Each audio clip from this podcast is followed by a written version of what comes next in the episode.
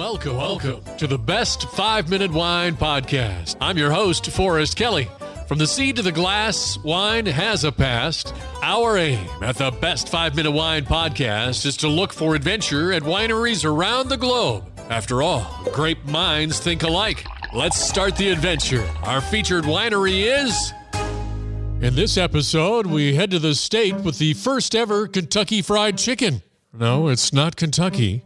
It's the only state where every county contains some part of a national forest. It's the second driest state in the United States, almost 300 sunshiny days a year, and its residents are the most charitable people in the country. They rank first in volunteer rates. My name is Doug McCombs. I am the owner and winemaker for IG Winery in Cedar City, Utah. I'm also winemaker and operations manager for Chanella Winery and Chanella Vineyards. IG Winery is located in Cedar City, Utah, which is in southern Utah. It's about 175 miles north of Las Vegas and 250 miles south of Salt Lake City. So, mentally, now that we have a picture of where you're located, can you tell us about a little bit about uh, Doug? Where did Doug grow up? I grew up initially in Minneapolis, moved to Las Vegas in 1985, and I got involved in the hotel business as an HR guy, kind of an entry level HR job, and then worked my way up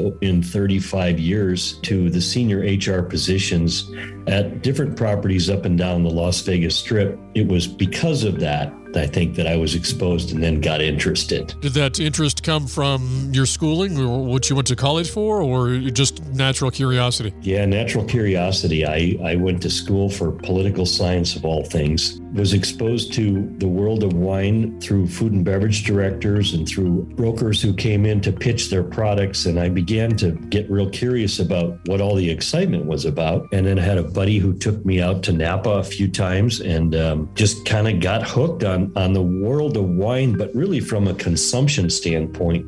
So you're a political science major living in Las Vegas, working in the hospitality field, and you've got a friend that takes you to all the wineries in Napa. Then you get the idea to maybe delve deeper into this wine industry thing? Yep. Once I got the bug and decided I wanted to open a winery, I planted a little vineyard in my yard in Las Vegas and I I built a, a, winery in the backyard that I could make lots and lots of bad wine and figure out what I was doing wrong. So eventually, then I uh, worked with some real wineries up in Washington State. Kind of uh, decided I was going to do it myself. My wife and I looked around for properties in Napa, Sonoma, even Washington, but just it, that was the, the big pond we were little fish.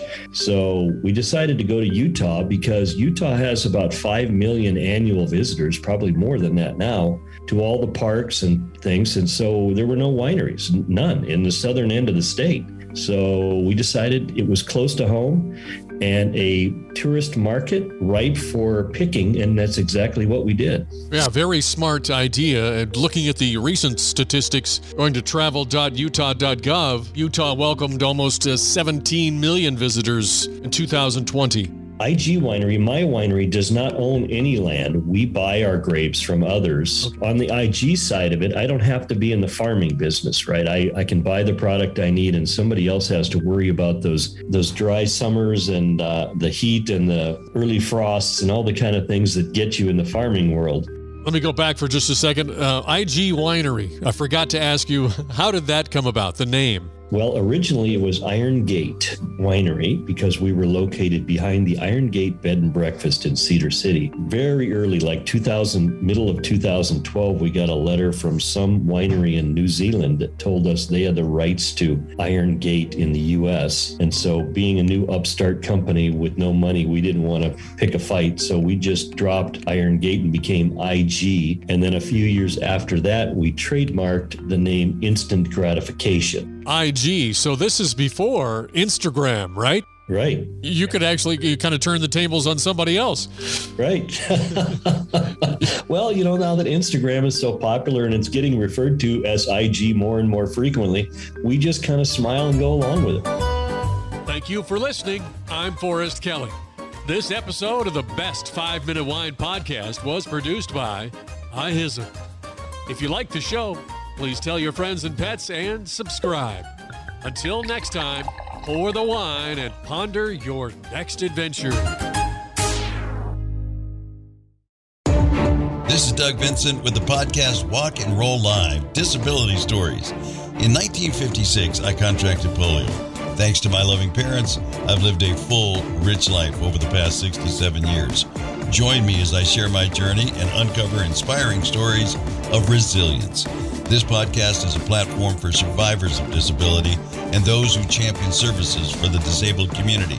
Tune in on Spotify, iHeartRadio, iTunes, whatever your favorite podcast platform is. Let's walk and roll together on this incredible journey of strength and empowerment.